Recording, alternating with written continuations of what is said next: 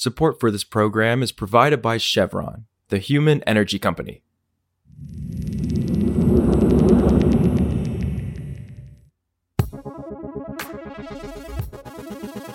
This is Politico Energy. I'm Josh Siegel. The Biden administration is coming out with a new air regulation that's putting several of its most prominent public health priorities at odds. The rule would limit emissions of ethylene oxide, an odorless, colorless gas linked to cancer that's used to sterilize medical devices. The gas is exposed to millions of people, and many live in low income and minority communities. The Biden administration has made addressing the chemical a key part of its environmental justice work, and it wants to improve cancer prevention efforts. But the medical device industry argues the chemical is needed to keep the nation's healthcare system operating without disruption. So today, I chat with Politico's Annie Snider about Biden's EJ work versus the medical device industry. It's Wednesday, February 28th. So, the Biden administration is facing a March 1 deadline to finalize a rule governing emissions of hazardous air pollutants from facilities that sterilize medical devices. This is the sort of wonky industrial regulation that EPA is supposed to be churning out on a regular basis. And it really, when they happen, fly below the radar of most people. But this one has really struck a nerve for a few reasons. One, there are a bunch of communities that are paying a lot of attention to this because they have these facilities near them. And two, it really has has caused some struggles within the Biden administration because it pits some of the Biden administration's most prominent and important priorities against each other. These facilities are really important to the medical supply chain. They sterilize half of the medical devices in the country, everything from like surgical kits to heart stents but they're also located in communities near schools and childcare centers, like next to the Target, and often in environmental justice communities. And the chemical that's really driving this new regulation is a chemical called ethylene oxide that's been linked with cancer at really low levels of chronic exposure.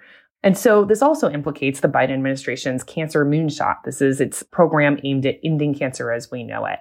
So you've got three major priorities of the Biden administration's environmental justice, ending cancer, but also commitment to the strong medical supply chain, especially in the wake of the coronavirus pandemic that raised so many concerns. Got it. And on the EJ component, I mean, how important would you say this rule is in its broader, you know, EJ commitment agenda? And, and what sort of public health impacts is the rule expected to create once it's finalized, of course? Yeah. So, first of all, I should be clear that Medical sterilizing facilities are not the only sources of ethylene oxide. In fact, they're not even the biggest sources of ethylene oxide. Those are these petrochemical plants that are concentrated in Texas and Louisiana. And the Biden administration is separately but relatedly proposing a new rule that would govern emissions of ethylene oxide from those facilities. I think the data would show that those facilities have even greater environmental justice concerns.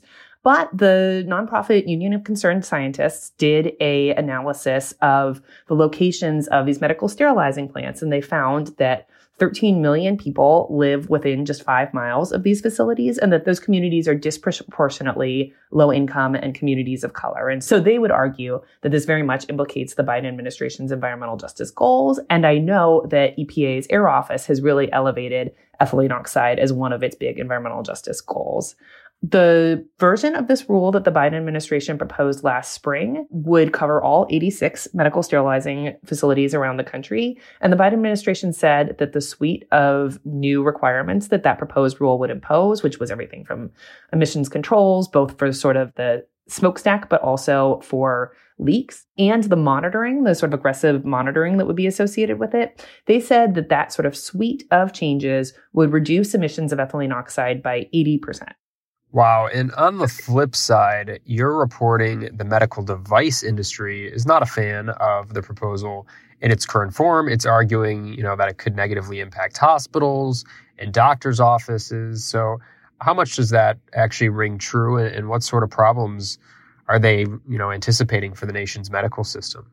Yeah, so the medical device industry has raised some major concerns around this rule. And it's, to be clear, not even just the medical device industry, but also its federal regulator, a whole other arm of the federal government, the FDA, which is responsible for regulating the medical, the sterilization of medical devices.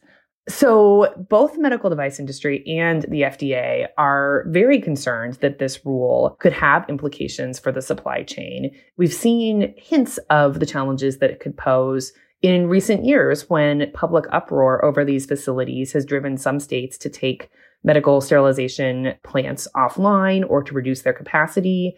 What industry and the FDA are saying is that the kind of aggressive upgrades and the aggressive timeline envisioned by the proposed version of the rule would do is require that some of these facilities come offline and that that could create supply chain impacts. What they say is that the capacity for medical sterilization is already full up. And so any taking anything offline is going to cause a backup in sterilizing these really important medical devices.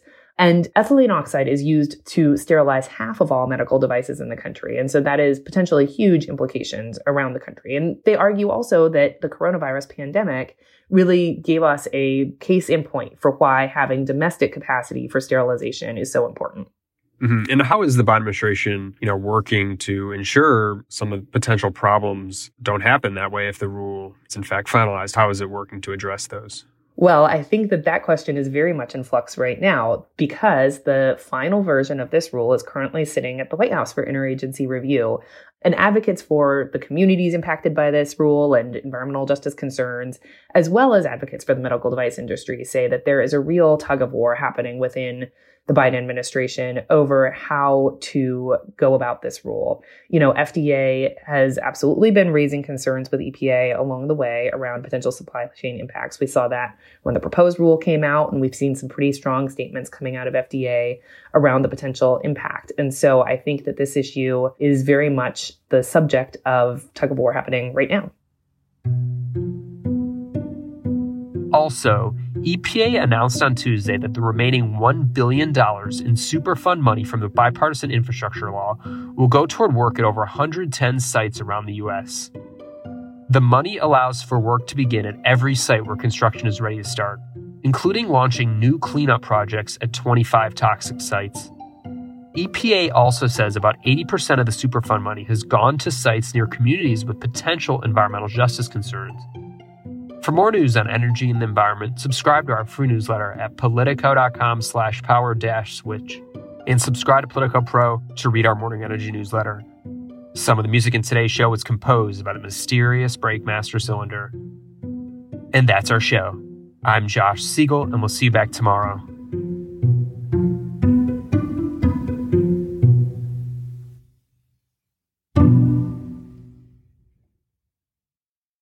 Support for this program is provided by Chevron.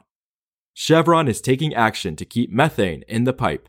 Their 2028 upstream methane intensity target is set to be 53% below the 2016 baseline, and they're committed to evolving facility designs and operating practices.